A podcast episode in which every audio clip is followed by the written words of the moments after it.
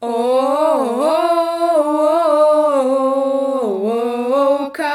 and Bad Romance. Стоп! Это «Острые языки». Друзья, всем доброго дня! Сегодня у нас в гостях Лилия Ло, блогер-визажист, и сегодня она поделится своей историей жизни с синдромом Олбрайта. Для тех, кто не знает, это а, генетическое заболевание, в ходе которого кости становятся очень хрупкими, и в связи с этим возникают проблемы с двигательной функцией.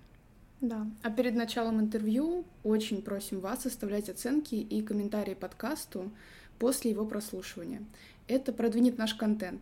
Также, если вы хотите поддержать наше техническое развитие, в описании к выпуску и подкасту будет ссылка на Бусти. Перейдя по ней, вы сможете оставить разовый донат, либо приобрести пробную подписку на наш закрытый телеграм-канал. Она стоит 200 рублей в месяц, и за эти деньги вы получаете доступ к каналу с регулярными бэкстейджами с нашими гостями. Спасибо вам за ваш выбор, а мы начинаем.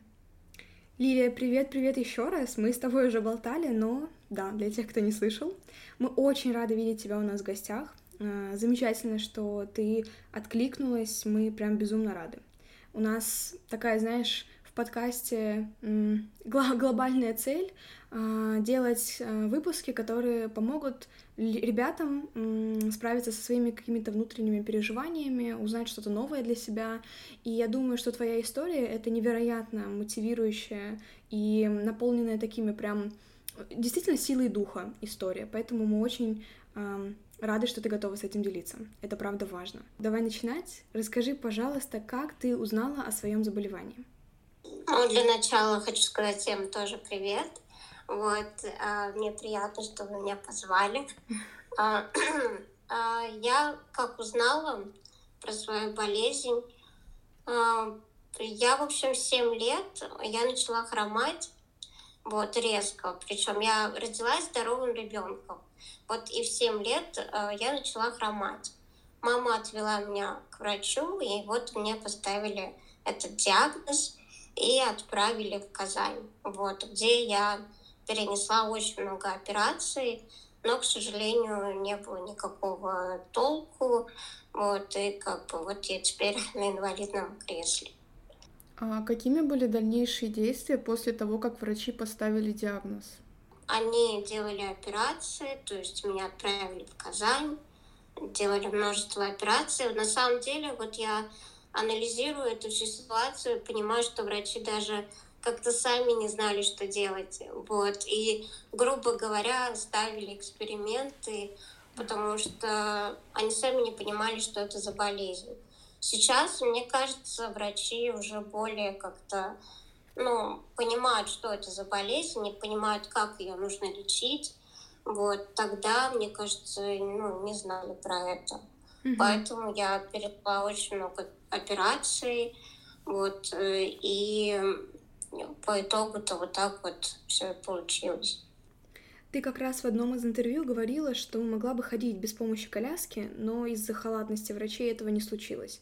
Ты можешь рассказать об этом подробнее? Может быть, эм, действительно есть какие-то объективные причины считать, что они, может быть, поставили неправильный диагноз изначально, либо лечение было просто недостаточным?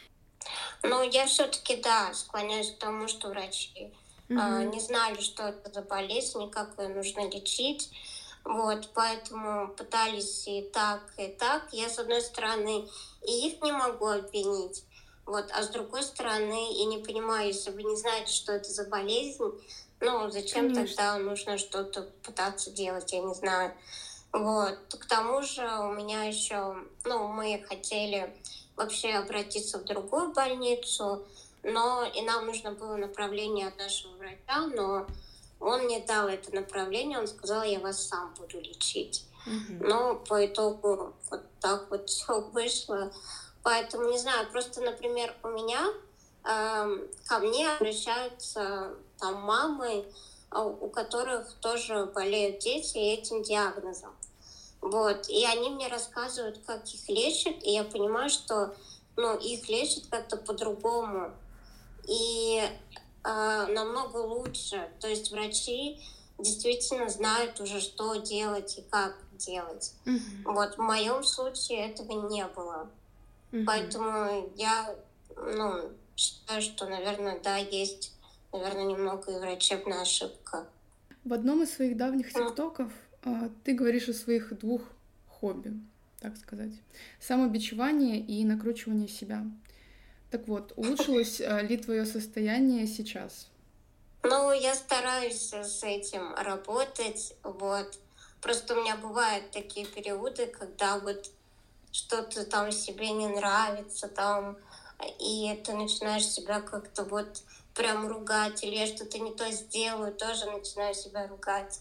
Вот. Но сейчас я как-то уже более к этому, ну, спокойно, что ли. Вот, стараюсь это э, исправлять. Вот. И больше, наоборот, себя хвалить а, и как-то больше обращать внимание на свои какие-то достижения и успехи, потому что раньше у меня это ну, не особо получалось. Мгм. То есть я видела один негатив, и мне все не нравилось. Сейчас уже как-то я стараюсь это все убирать, так скажем, вот, в А своем это- поведении. А это у тебя проявлялось именно в отношении внешности своей, либо в принципе в отношении тебя в целом? В принципе, то есть Мгм. вообще Мгм. там и внутренние какие-то качества. Просто есть такая очень дурацкая привычка это себя сравнивать Да, с кем-то. такое есть. Вот это просто, да, отвратительно, это вообще не нужно. Вот. И вот это вот сравнивать себя, я тоже стараюсь это убирать в себе. Мгм. Вот, стараюсь не думать об этом. Я на пути к этому, так скажем. Смотри, ты часто говоришь, что твоя мама это такая главная опора и поддержка для тебя сейчас. Ты можешь рассказать, в чем именно она тебе помогает в твоей повседневной жизни? А, ну, мама мне помогает выходить на улицу. Опять же, да, и, как я уже сказала, у нас а, с доступностью все очень плохо в городе. Вот. И поэтому даже вот выйти из дома, например, самостоятельно, я не могу. У нас очень крутой пандус.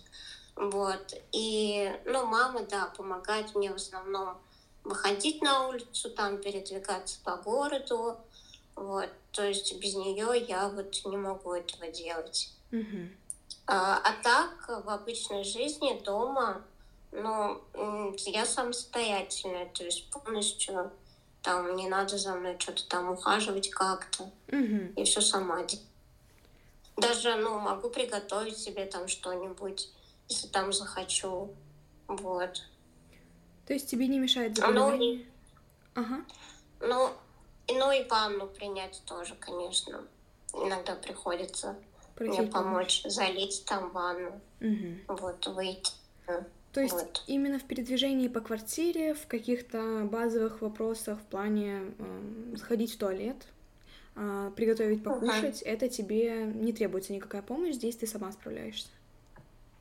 Да, да, здесь все вот Мгм. хорошо, все слава. А, В России в целом отсутствует инфраструктура для маломобильных людей. Как ты адаптировалась к этому и как ты с этим справляешься сейчас?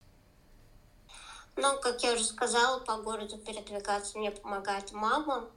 Вот, а вообще, э, да, с этим все плохо, потому что, ну вот, не везде все доступно, и даже если доступно, то это не так, как надо. Мгм. Там пандусы слишком крутые, или вот эти вот палочки с две железные ставят туда, не заедешь, ну, вообще никак. И вообще бы круто, что вот если бы, например, устанавливали пандус куда-нибудь, например, вызывали человека на коляске, Да. и чтобы тестировали, то есть проходили тест вот этих вот пандусов и делали так, как надо. У нас, к сожалению, все делается ради галочки, а не для нас, э, вот. И это, конечно, очень печально, грустно, поэтому не всегда везде там получается побывать, что ли, заехать куда-то, Мгм. вот. Ты недавно рассказывала о том, что планируешь в скором времени переезжать в Казань, и там у тебя квартира, в которой ты бы хотела полностью обустроить все под себя с учетом заболевания. Можешь рассказать, получилось ли это и как продвигается э, все это с квартирой? А, да, получается.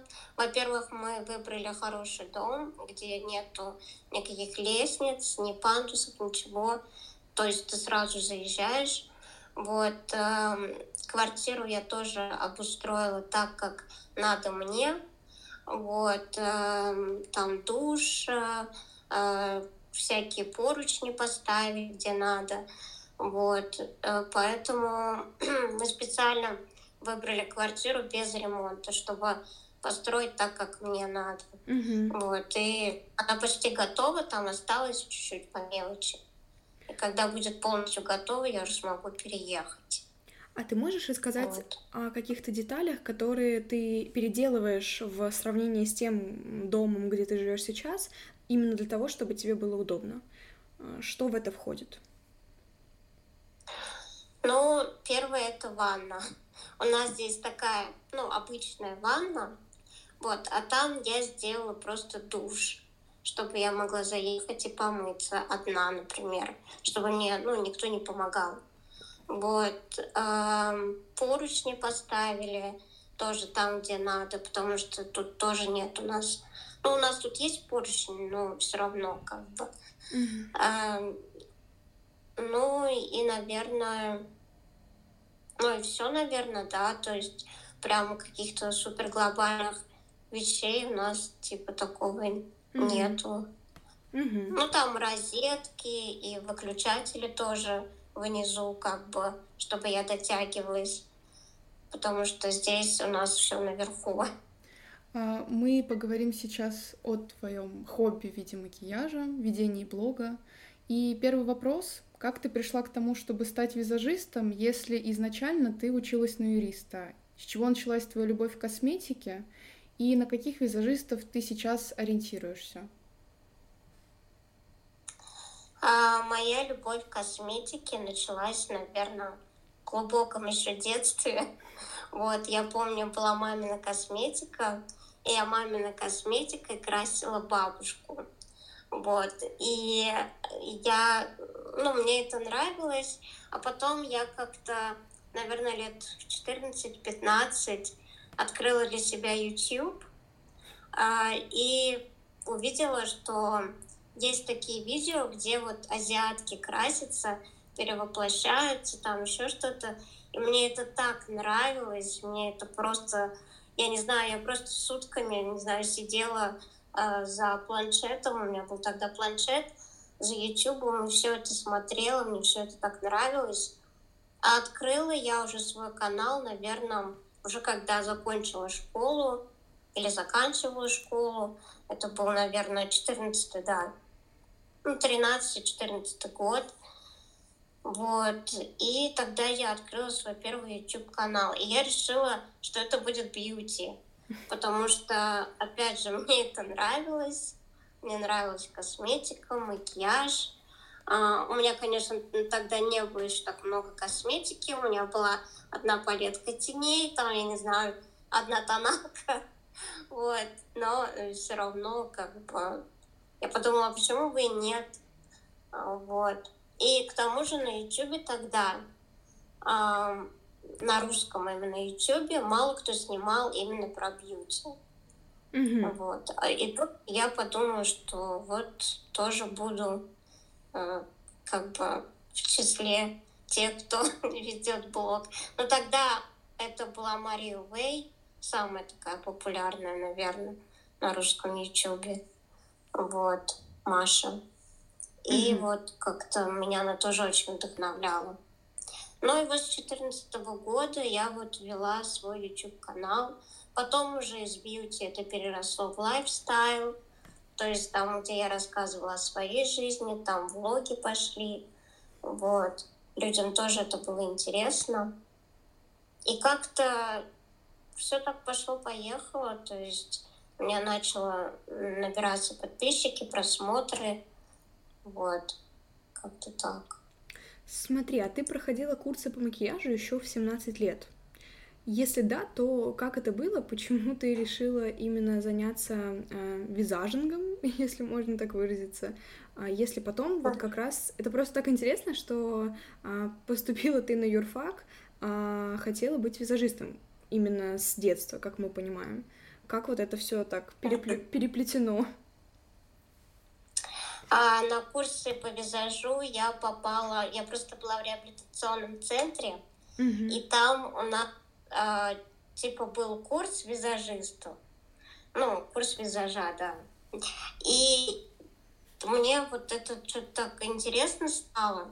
Но я не скажу, что это прямо был какой-то курс. Вот. а, Просто в основном там рассказывали, как ухаживать за кожей. То есть про косметику, как куда что наносить. Ну, в плане декоративной косметики макияжа не было. То есть в основном там как чистить кожу, там что использовать, какие маски делать. Мгм. Но мне все равно это было интересно и полезно, потому что у меня тогда были жуткие проблемы с кожей, потому что я не смывала нормальный макияж. И только после э- этих курсов я начала нормально ухаживать за кожей, и у меня нормально нормализовалась кожа. Вот. А так случилось то, что на юрфак я поступила, потому что этого очень хотела моя мама. М. Вот она сказала, я вообще никуда не хотела поступать, то есть после школы я, э, так скажем, я просто толком не училась. Домашнее обучение это вообще не домашнее обучение. Мгм. Домашнее обучение, я не знаю, как у других, но у меня это вообще обучением было не назвать. Ко мне учителя приходили там два раза за весь год. Ну, какое здесь обучение? И поэтому я подумала, что я никуда не поступлю, и мне как-то неинтересно это даже. Но мама настояла на том, чтобы я поступила на юридический, и я на дистанционное обучение поступила на юрфак. Мгм. Вот.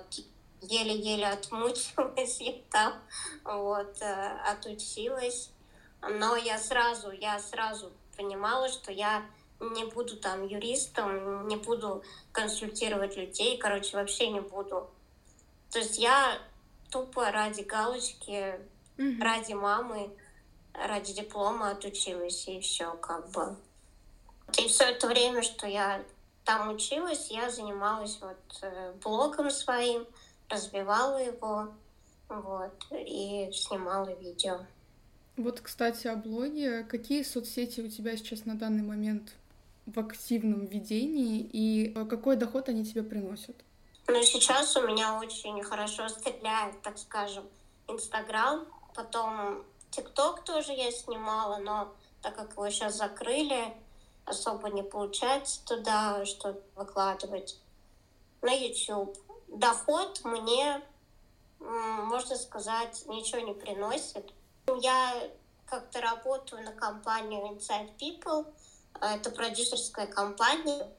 Вот. И, кстати, вот в прошлом году они мне предложили сотрудничество, и я с ними сотрудничаю. Мгм. Вот. И эм, туда входит э, такая соцсеть, как Япи.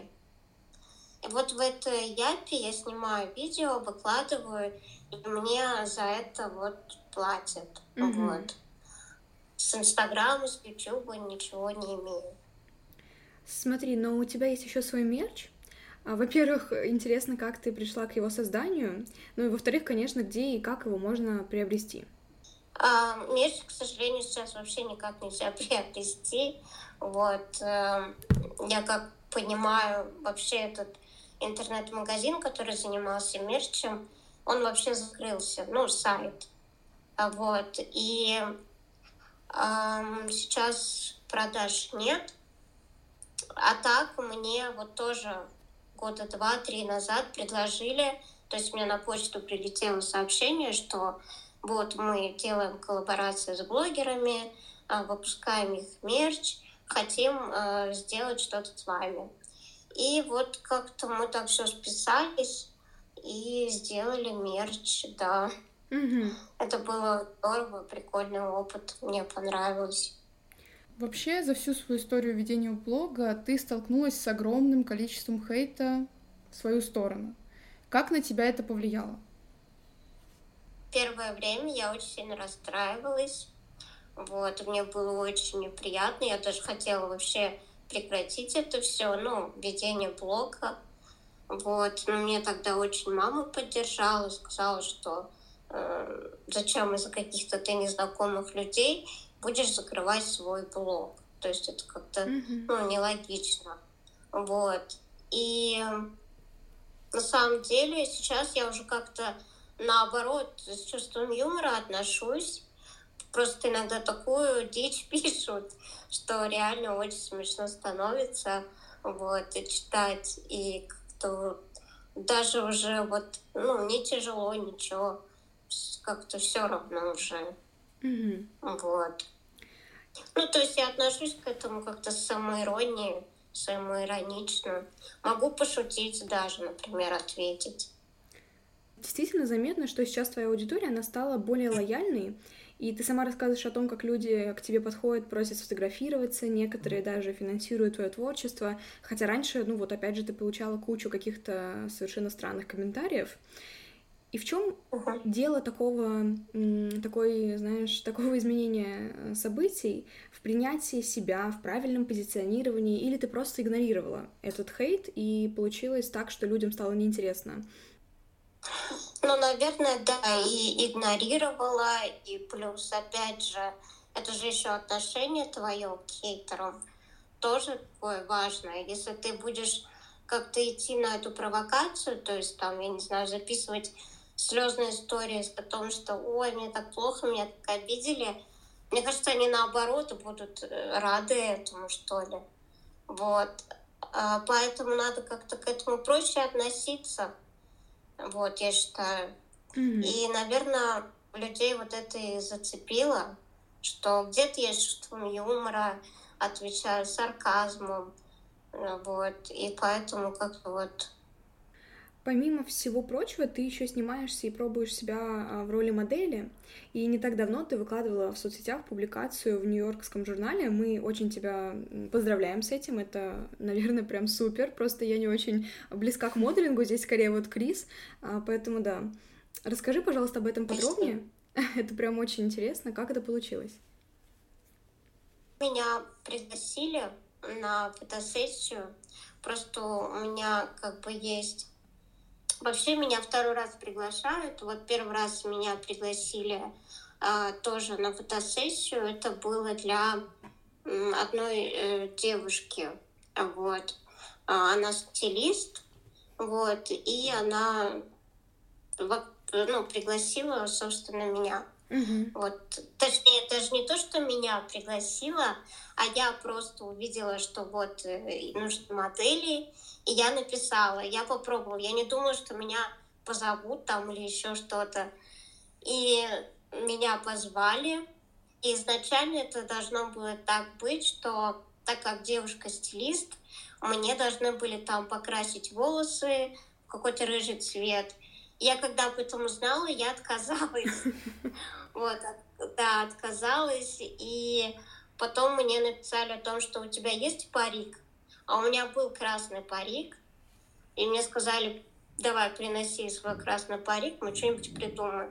И вот так вот как-то все сделали мне этим с красным париком, сделали образ, вот, э, и устроили фотосессию.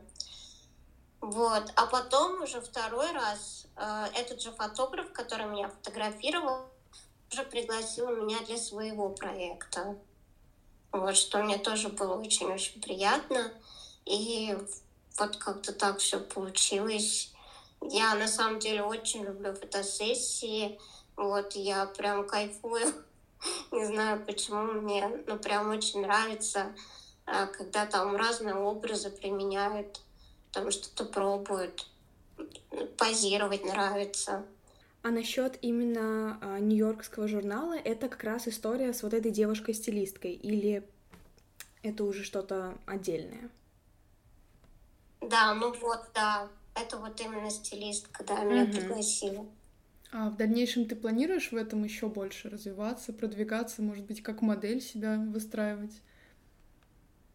Ну, я бы очень-очень хотела, конечно, но э, не знаю, у нас же как-то в России модели с ограниченными возможностями э, таких каких прямо нету.